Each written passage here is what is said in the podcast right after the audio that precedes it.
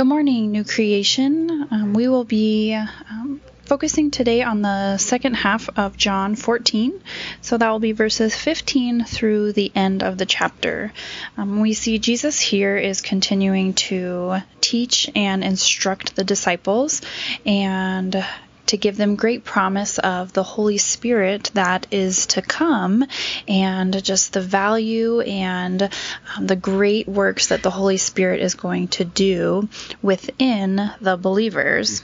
And so Jesus is describing how he is going to leave. Um, he is not going to be physically with the disciples anymore, but this helper is going to be sent to them to continue to teach them and show them the ways of God and continue this deep relationship that he has started with all of them. And one thing I love about this second half of this chapter is um, Jesus specifically talks about the Holy Spirit bringing understanding and teaching all different things to the disciples, and really in this way um, manifesting himself to the believers.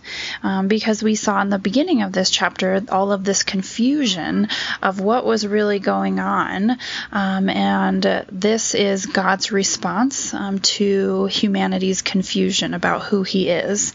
Um, we see that God is giving us this gift of the Holy Spirit to be our guide um, throughout life, um, but to also teach us who God is and um, reveal um, God's personhood and God's identity to us while we are here on earth.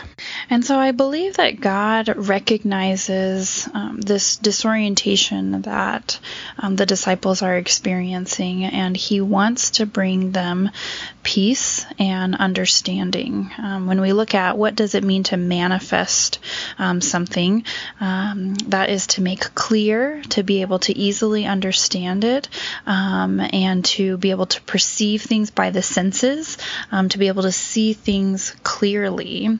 Um, and so this is the vision that Jesus is laying out um, that for believers who love God and follow God um, are God is going to be made clear to them, and um, questions will be answered um, as we continue on this journey with God and the Holy Spirit.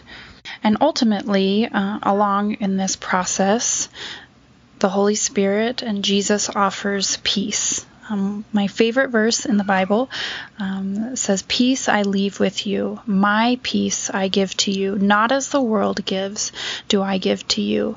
Let not your hearts be troubled, neither let them be afraid. And so Jesus is calling believers into deep relationship and to be ministered by the Holy Spirit, even in the midst of confusion, in the midst of doubt, um, in the midst of chaos that's coming. Um, Jesus talks about how he is no longer going to be with the disciples, but peace is what he leaves with us.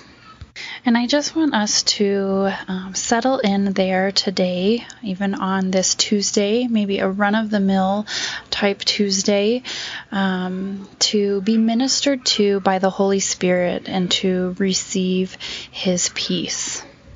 I'll have to say that um, this past year has really um, confronted and um, revealed a lot of different things that maybe I believe or don't believe um, about God. And as I've um, kind of wrestled with um, different things throughout these different months of this year, um, this ministering of the Holy Spirit to bring me peace has been profound.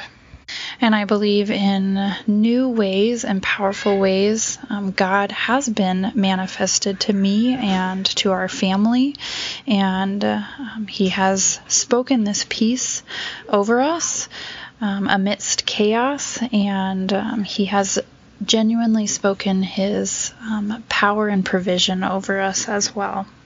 And I'm overwhelmingly um, grateful and blessed um, for the Holy Spirit's ministering to me and to our family.